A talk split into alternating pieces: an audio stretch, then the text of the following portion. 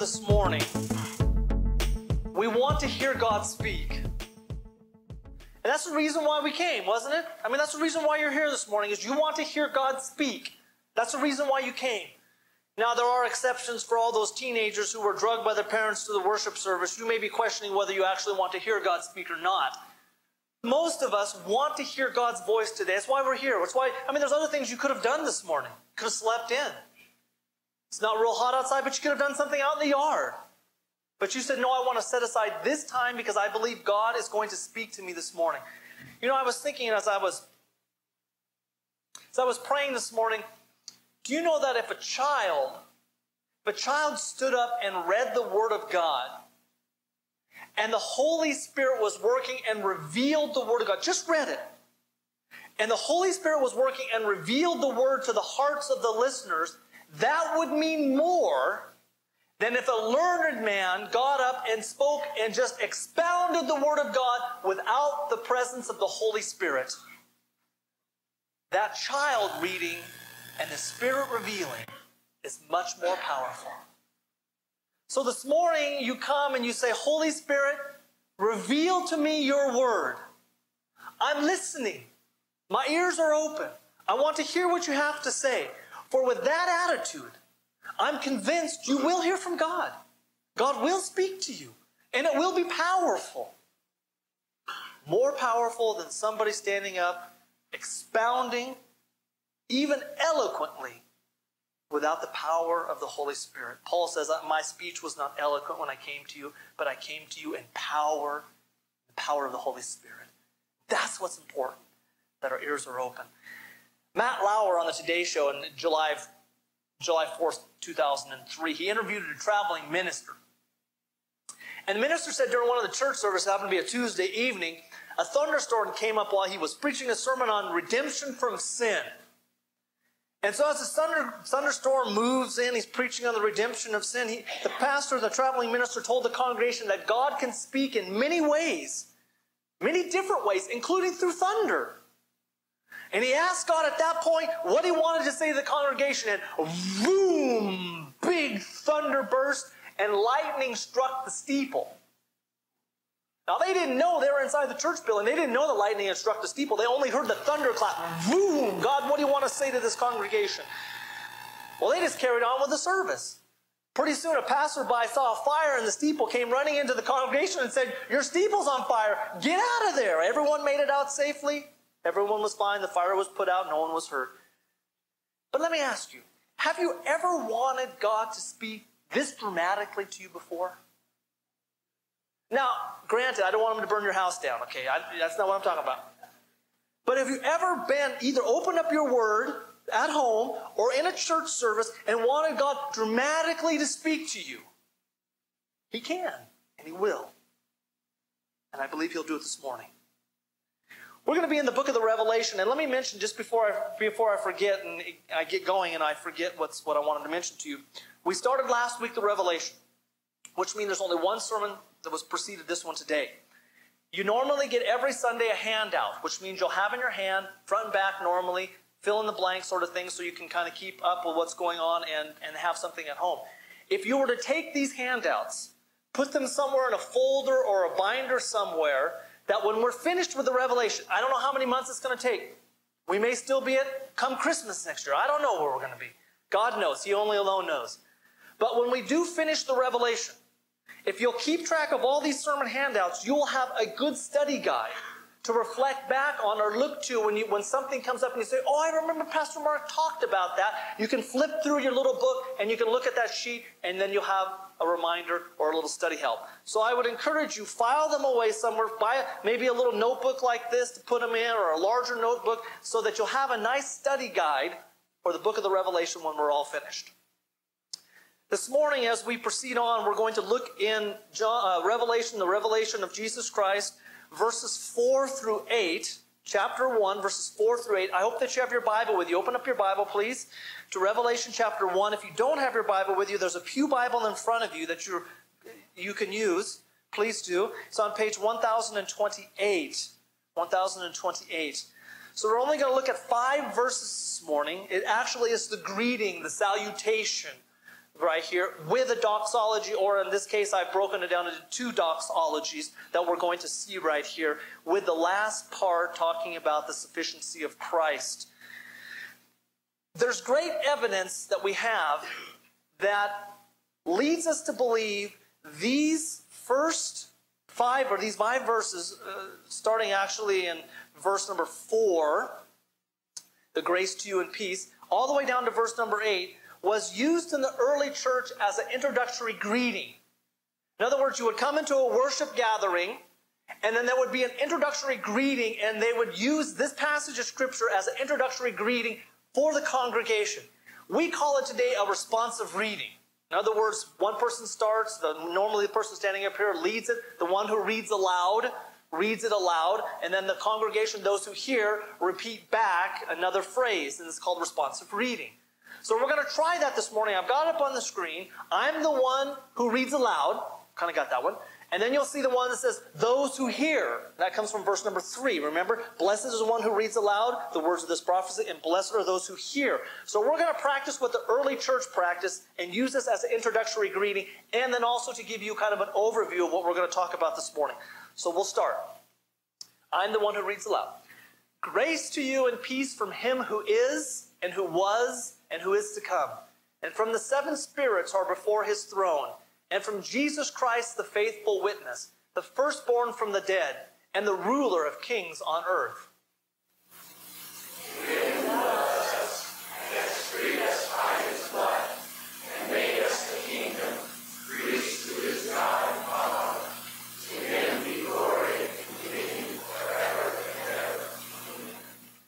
Behold, he is coming with the clouds, and every eye will see him, everyone who pierced him, and all tribes of the earth will wail on account of him. Even so, amen. I am the Alpha and the Omega, says the Lord God, who is, and who was, and who is to come, the Almighty.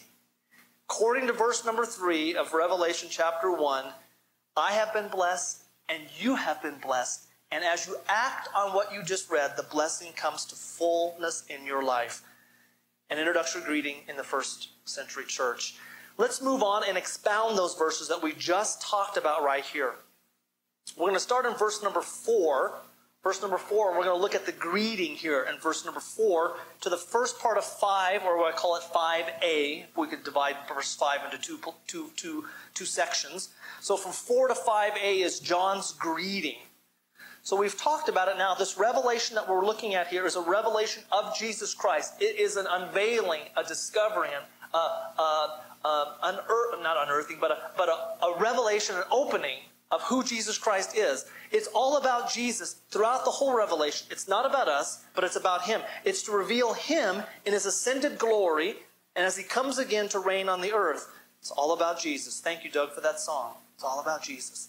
So the first part here, verses 4 and 5a, is the greeting. So we see here, verse number 4, John to the seven churches that are in Asia. This is the modern day Turkey, Asia Minor. Grace to you and peace from him who is, and who was, and who is to come, and from the seven spirits who are before his throne, and from Jesus Christ, the faithful witness, the firstborn of the dead, and the ruler of the kings on earth. So here we see this, this salutation, this greeting from John. The author again is named. Verse number one, we're told it's John. Verse number four, we're told that John's the author. But for the first time, the people who are to receive this letter are mentioned. The seven churches that are in Asia. Now, we're not told about these seven churches until verse number 11. It mentions the, the cities that the seven churches are located in. Now, we need to understand there were more than seven churches in this general area. But these seven churches, the Spirit said, write to these seven churches. It's important that these seven churches need to hear what the Spirit says to the churches. So these seven were chosen out of the number that were in Asia Minor during that day. So this we see, John to the seven churches, is it's a common salutation, a common greeting. It's used, uh, for example, grace to you and peace is used multiple times by Paul in many of his writings. He'll open up and say, grace to you and peace from God the Father and the Lord Jesus Christ. This one's a bit different though, because it's followed by a threefold divine source where our grace and peace comes from. Three places we're told in the text. Him who is, and who was, and who is to come, the seven spirits who are before his throne, and Jesus Christ. This word seven, the number seven, Paul, uh, excuse me, John uses this symbolically significant number 54 times in the Revelation. He uses it over and over again symbolically to symbolize certain things. And the thing that he wants to symbolize is fullness and completeness with this number seven. So the first source of our design, divine grace and peace comes from he who is and who was and who is to come.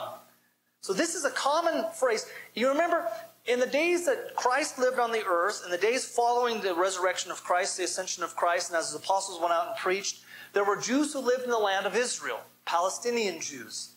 Then there were those Jews who lived outside of the land in Greek speaking countries. These were called the Greek speaking Jews. And those Jews that lived outside the land, the Greek speaking Jews, often called God the one who is. That was their title for God, the one who is. And I remember they would never use that divine name, Yahweh or Jehovah. They would never use that name. That was too sacred for them. So they would give him the title God, the one who is. So for the Greek speaking Jew to hear this introduction of the one who is, was, and is to come, automatically thought of God. They automatically thought in their mind, ah, this is talking about God. And this phrase, the one who is, comes from the, the Greek translation of the Old Testament called the Septuagint. And that phrase in the Septuagint from Exodus 3.14, this is familiar to you. You know this one.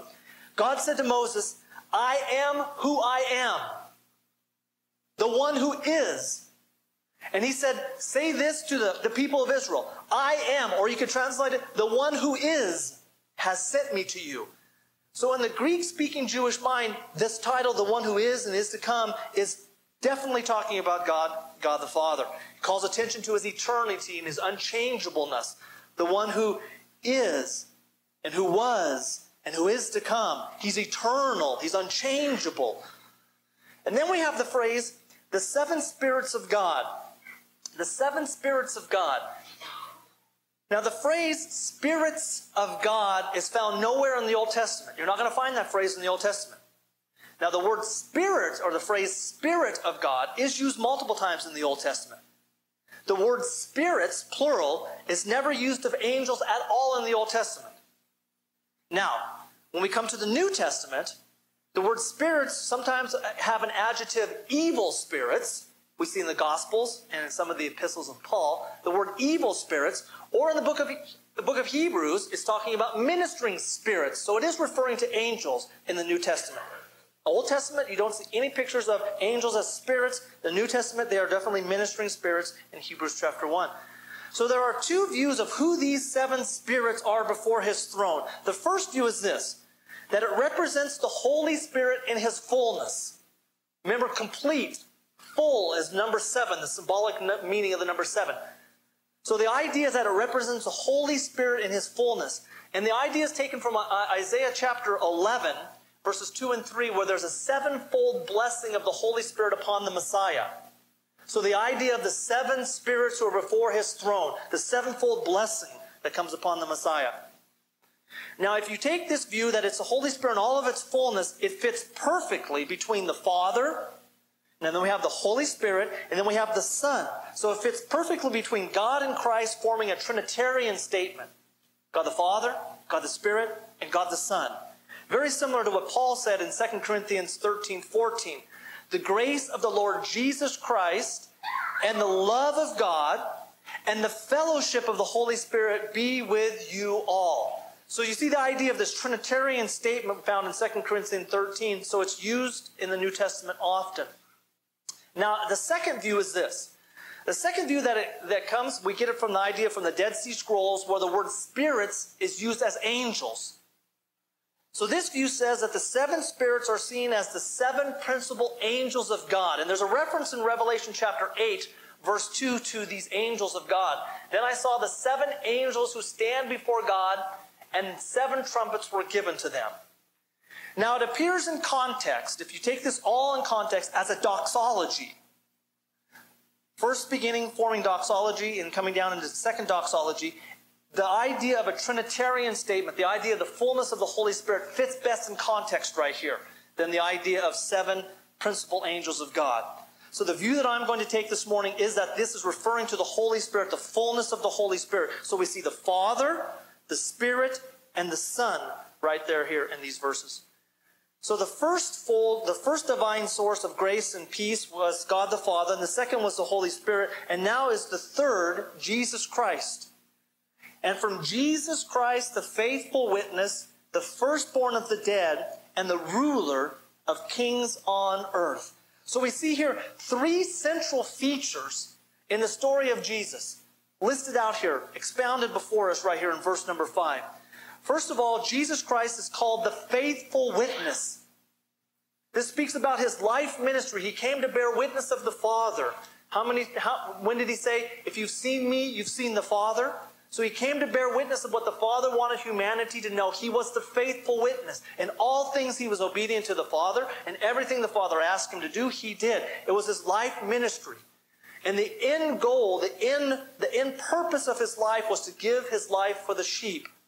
So being the faithful witness, he was a faithful witness unto death. So this is the first feature of the life of Christ is his death.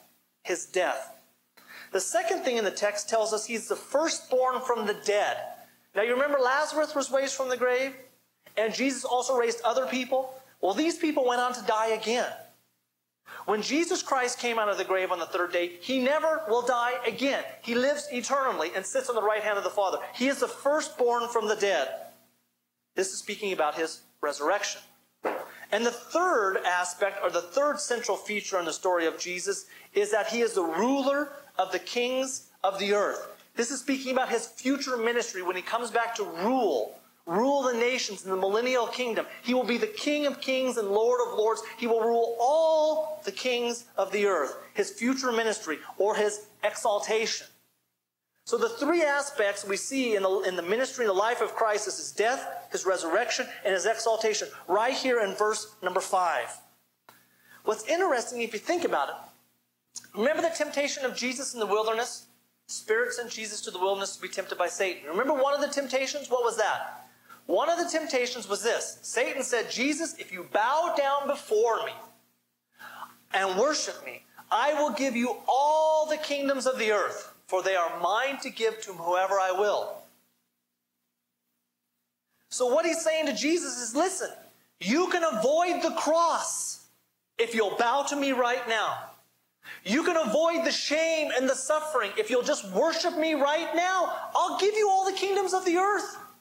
You will rule the kings of the earth. I can give it to you. They are mine to give. But what did Jesus do? He said, You should worship the Lord God and Him only shall you serve. He resisted Satan and the Word of God. But the temptation for Jesus was avoid the cross, avoid the suffering, avoid the humiliation, and you'll be exalted without humiliation, without humbleness. Paul was really good about explaining to us the, the attitude of Jesus Christ. In Philippians, he said, He, that's Jesus, humbled himself. How? By becoming obedient to the point of death, even death on the cross, suffering, shame, cross, humiliation, humbleness. Therefore, God has highly exalted him and bestowed on him the name that is above every name. It's the principle in the Word of God. Exaltation always follows humility, it's never before it. And the world around us, your workplace, the idea there is make your elbows wide or elbogen bright, Gila. Elbogen bright. Make your elbows wide as you go through this world, pushing people out of the way, climbing over the top of people up that corporate ladder. That's the attitude of this world. I don't care about your feelings. I don't care about you as a person. I'm exalting myself. Jesus gave us a principle that exaltation always follows humility. Never before. He said in Matthew 23, Whoever exalts himself will be humbled, and whoever humbles himself will be exalted. Or Peter tells us in 1 Peter, Humble yourselves, therefore, under the mighty hand of God, so that at the proper time he may exalt you. Exaltation always follows humility. The world has it backwards. And fortunately, it pushes on us and says, This is the way to get to the top. And God says the way to get to the top is humility. and I will exalt you at the proper time. F.B. Meyer, who was a preacher of the last century, wrote, I used to think that God's gifts were on shelves, one above the other, and the taller we grow, the easier we can reach them. Now I find that God gifts are on shelves, one beneath the other, and the lower we stoop, the more we get. Exaltation always follows humility. It's a principle we see there. Let's look at the first doxology, verses 5, the rest of 5, and verse number 6. Now, many times you'll see this as one doxology. I've broken it down into two doxologies. So let's look at this doxology, the first one here, verses 5b and 6.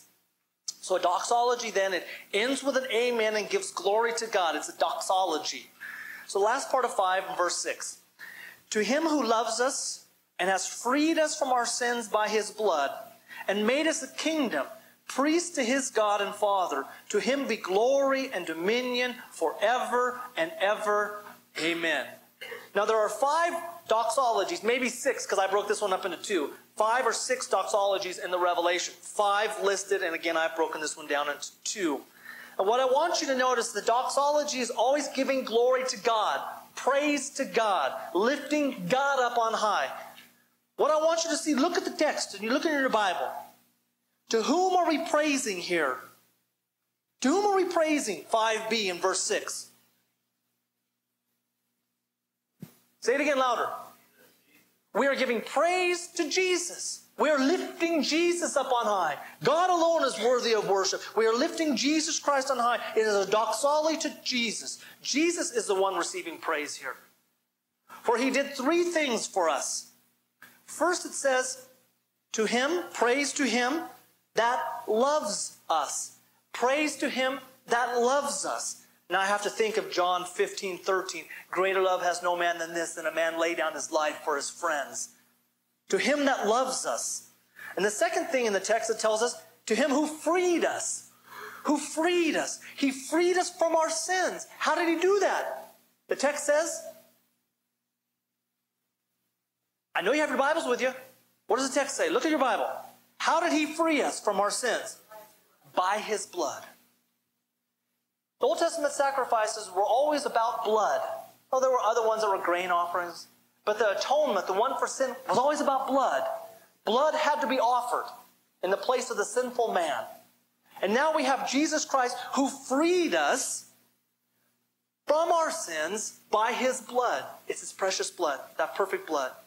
Notice here in the text that love is in the present tense and freed is in the past tense.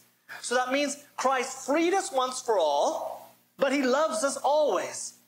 The freedom came when we came to faith in Jesus Christ, forgiveness of our sins through the blood of Jesus Christ for his sacrifice on the cross. But now we live in the love of Jesus Christ our entire life and all into eternity. He freed us once for all, but loves us always. And the last thing in the text it says here, the one who made us. Who made us what? Two things in the text. He made us first a kingdom. We live in God's rule. God is our king. He is our sovereign. We are his servants. We are his subjects. We live in his rule. We are in his kingdom. Colossians 1:13 Paul says it like this. He has delivered us from the domain of darkness and transferred us to the kingdom of his beloved son. God is our king. We are in his kingdom. We live in God's rule.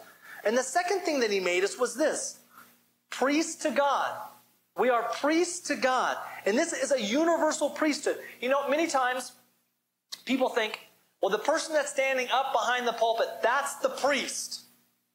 And the people sitting in the congregation, they're just the lay people. They're the congregation. He's the priest, we're the lay people. We want to, we want to make it perfectly clear, John says to, to you this morning, is that Jesus Christ made you, us, priests. We are priests before God. Every single, there is no one person here is a priest and everyone else is lay people. We all are priests before God. Every single one of us. You function as a believer in Jesus Christ as a priest of God. It's a universal priesthood. And we are to offer up spiritual sacrifices. We're to give our, our bodies as living sacrifices. We are to give our possessions as offering. We are to give praise as offering, the praise of our lips, giving thanks to his name. We offer spiritual sacrifices. And what's the extent of our praise? The extent of our praise, how far does it go? What's the extent of his dominion and power and glory? What extent? How far? Forever and ever. And if we wanted to drag it out, and ever and ever and ever. Amen. Let's look at the second doxology, verse number seven. Oops. You already read that, 1 Peter 2 9. You are a chosen race, a royal priesthood, a holy nation, people for his own possession. You belong to God and are his priests. Look at verse number 7. I, I call this a second doxology. Behold, he is coming with the clouds, and every eye will see him, even those who pierced him. And all tribes of the earth will wail on account of him. Even so, amen. So here's the second doxology. Now, this verse right here is a blend from Daniel chapter 7, verse 13, and Zechariah chapter 12, verses 10 through 14. These two sections in Daniel and Zechariah are blended together right here in this verse number 7. It's also blended together in Matthew chapter 24, verse 30. Jesus is talking, he says, Then will appear in heaven the sign of the Son of Man.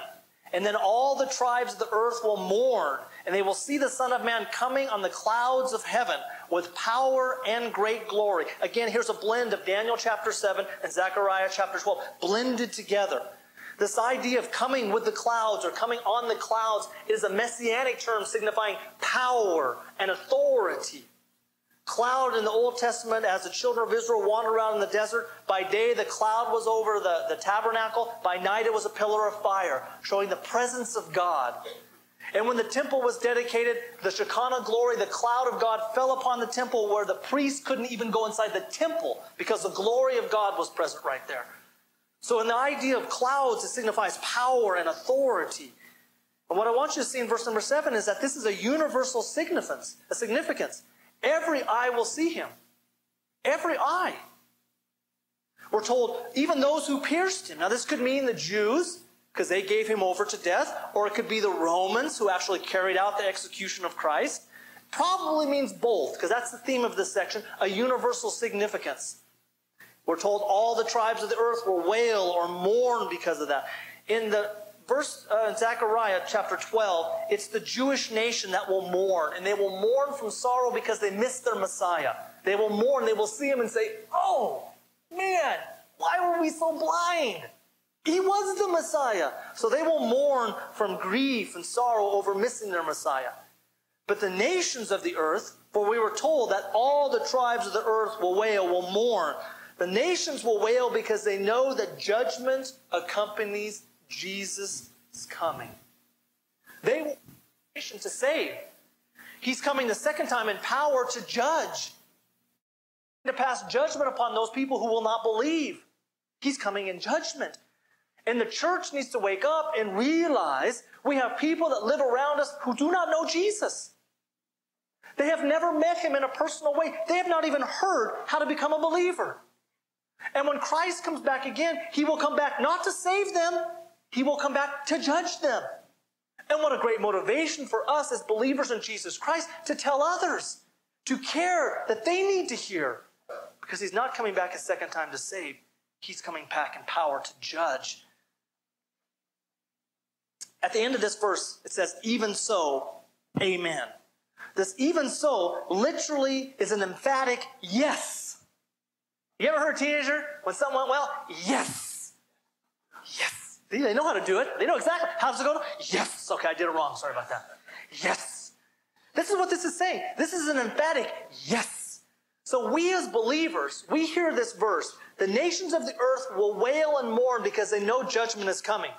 But you and I who are believers in Jesus Christ, what do we do? Yes. Amen. Let me hear you say it. Jesus Christ is coming. Yes. Ah, amen. That's what it means. Even so, yes, we can't. Aren't you sick and tired of wickedness in this world?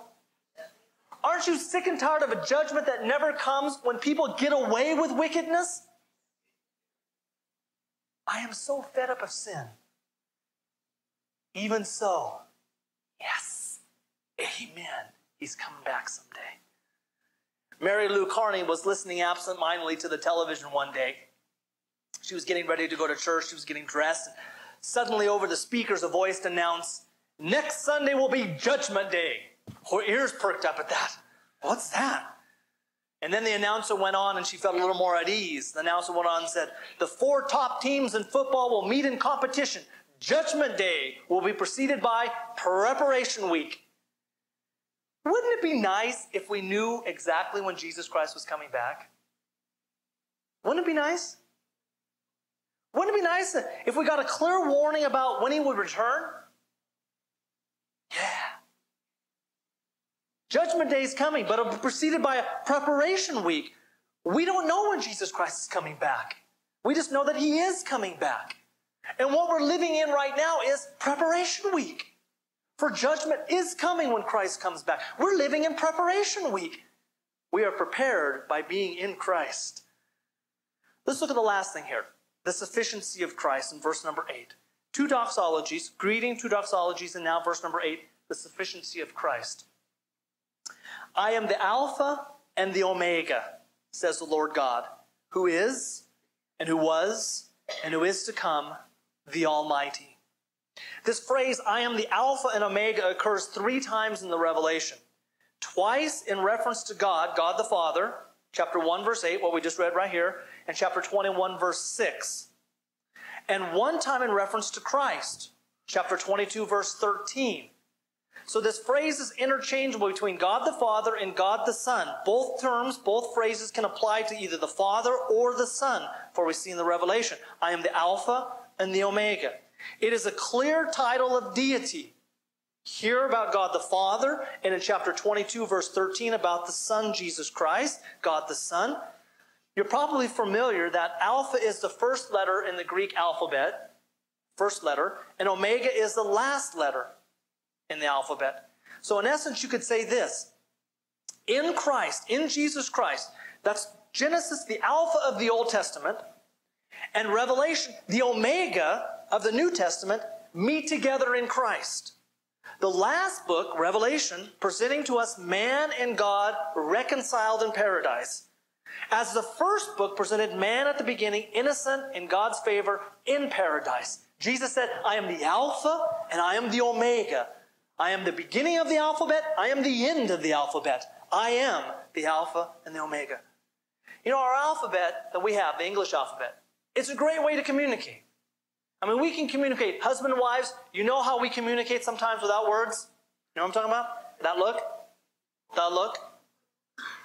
But if we want to communicate in words, we need a written language. We have to have words that communicate thoughts. And our alphabet, the English alphabet, is a great way to communicate. All the words that we have in the English language are made up of the 26 letters we have in the English alphabet. We can communicate every thought by using our alphabet to form the words. That's the importance of what an alphabet is about. It communicates thoughts. At the end of this verse number 8, we read the phrase, the Almighty. Almighty refers to God's supremacy over all of creation. It comes actually from two words that, that compound together, meaning all, and to rule. So it simply means God rules all. He is supreme. He is the almighty ruler, the supreme partner of the whole universe. You know, sometimes I wonder whether we really believe that. Do you really believe God is your sovereign? Do you really believe God is supreme in your life? I wonder if we really believe that sometimes by the way that we act.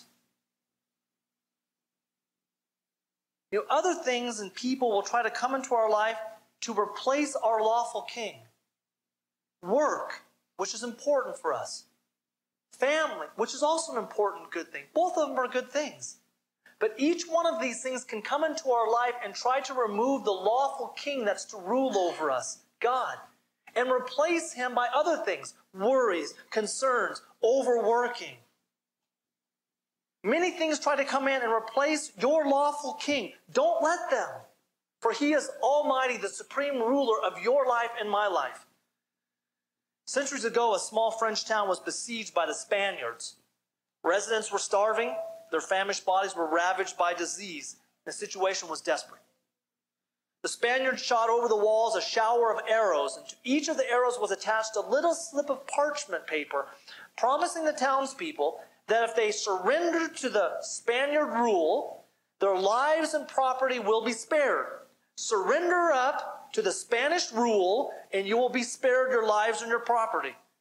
The mayor of the town tied a piece of parchment to a javelin and hurled it back at the Spaniards. On the parchment was the message, Regem habemus. We have a king. And every time one of those things or one of those people comes into your life that tries to replace your lawful king, you shout back at them, I have a king. Go away. God is the supreme ruler of my life. I have a king. So we could say it like this when we refer to Jesus and the alphabet. We could say this Jesus is the supreme sovereign alphabet. Jesus then is everything you need. He is, in the English language, A to Z. In the Greek language, Alpha to Omega. Everything in between. Everything that your life needs on a daily basis is Jesus Christ. If you need love, when the world rejects you, when no one takes you into their confidence and spends time with you and says you're important and you need love, you can find it in Jesus. If you need comfort when you're mourning, when someone is lost to you or something precious is lost to you, if you need comfort, you can find it in Jesus. If you need forgiveness, when you say, Oh, I've just blown it, God, I took a misstep again, how could you ever forgive me? When you want forgiveness, you can find it in Jesus. If you need acceptance, when the world thumbs their nose at you, treats you as unimportant, unimportant. If you need acceptance, if someone says, Come into my confidence, I need you because you're important to me. If you want acceptance, you can find it in Jesus. If you need strength to live your daily life, when everything seems to be piling on top of you, you can't, it's one of these pylons, and you're saying, I can't breathe. You need strength. It's in Jesus. If you need understanding and wisdom for your life, you don't know which way to turn. Where can you find it? You find it in Jesus. If you need a purpose for living, what's it all about? Why am I here? It's in Jesus.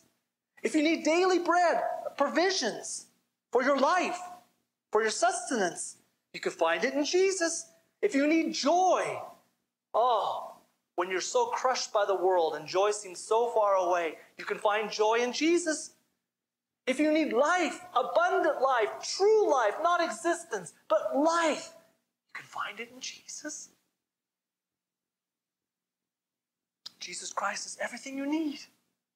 He's sufficient for your life. You know, I don't think we believe that. And you know how I know that we don't believe that? Do we really find everything we need in Jesus? Or do we have to add to Jesus in our lives? When Pastor Mark says Jesus is sufficient for everything in your life, He's the Alpha and the Omega. He is all sufficient for you. Do you really believe that, or do you tend to add something to your life? And this is what I'm talking about. When, when you are tempted to worry, or you're under stress, or you're fearful, afraid of something, how do you handle that? When I say Jesus Christ is sufficient for everything you need, how do you handle these things that are an everyday part of our lives? Stress, fear, worry, pressure.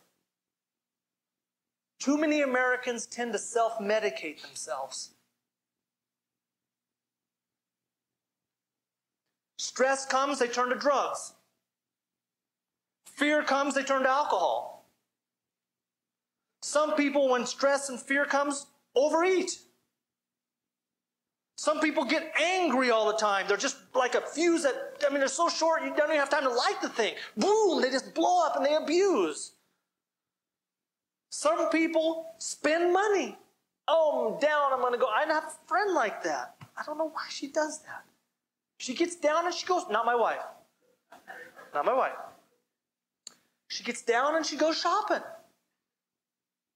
We tend to self medicate ourselves when these things come upon us. We don't turn to Jesus and count him all sufficient in our life. We medicate ourselves. And Americans are conditioned to selfishly provide for themselves. Gotta look out for number one. That's the mantra you hear in the workplace. So when things go badly, we look to help in ourselves, strengthen ourselves to fix the problem.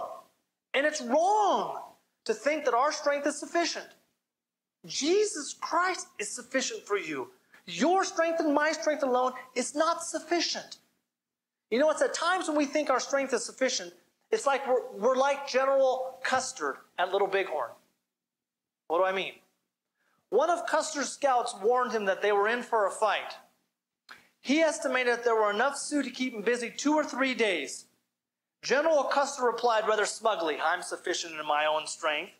He replied rather smugly, I guess we'll, we'll get through with them in one day. He even declined help from the 7th Cavalry or even the aid of a Gatling gun. I am sufficient in myself. Well, Custer was right about one thing. One day was all it took.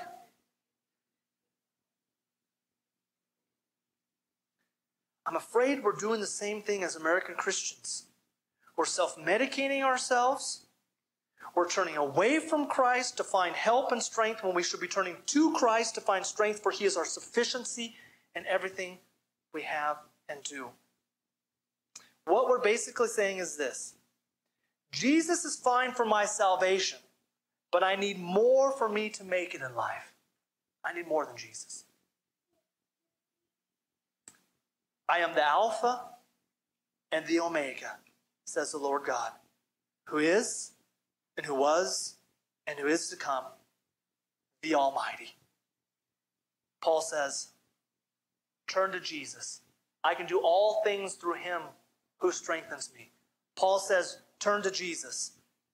May you be strengthened with all power according to his glorious might for all endurance and patience with joy. Turn to Jesus. Worship team, would you come now, please, to close out the service? I thank you for your time this morning as we continue the last few songs and our continue our worship. Let me just ask you, as the worship team is coming right now, First of all, and I need to ask this every time do you know Jesus Christ personally? You may have heard about Jesus. You may have even been to church service before to hear about Jesus, but do you know him personally? Have you said, Yes, I believe Jesus died for my sins personally? I know that I'm a sinner before God. I need Jesus Christ. I believe Jesus was buried, and I believe that he rose again the third day. I believe those things. And I accept Jesus Christ as my Savior for forgiveness of sins because I know that he paid my penalty on the cross. If you've never done that, now's an opportunity for you to do that today. If you have already done that and say, Yes, I know I'm a believer, I know I'm a believer in Jesus Christ, let me ask you just one question Are you finding your sufficiency in Jesus or somewhere else? Wrestle with it. I'll pray. We'll give you an opportunity to respond. You don't have to come forward to respond. You can stand right where you're standing when we sing and respond to answer that question before a holy God my sufficiency alone is in Jesus Christ. Or, Father, forgive me, I'm trusting other things. Let's pray. Father, we, we are human beings. And the humanness and fallenness about us, even as believers in Jesus Christ, Satan hooks into us. He tempts us to turn our eyes away from Jesus and onto things or onto possessions or onto prestige and power, away from what we truly need for life, and that is Jesus Christ. Father, I ask that you forgive us. Those times we take our eyes off of Jesus and place them on ourselves or other things and find our sufficiency in those instead of in Him. Forgive us, Father. For He is truly the Alpha and the Omega. He is truly the Lord God, the Almighty, the supreme ruler of my life and I want to find everything I need in Him, Father, on a daily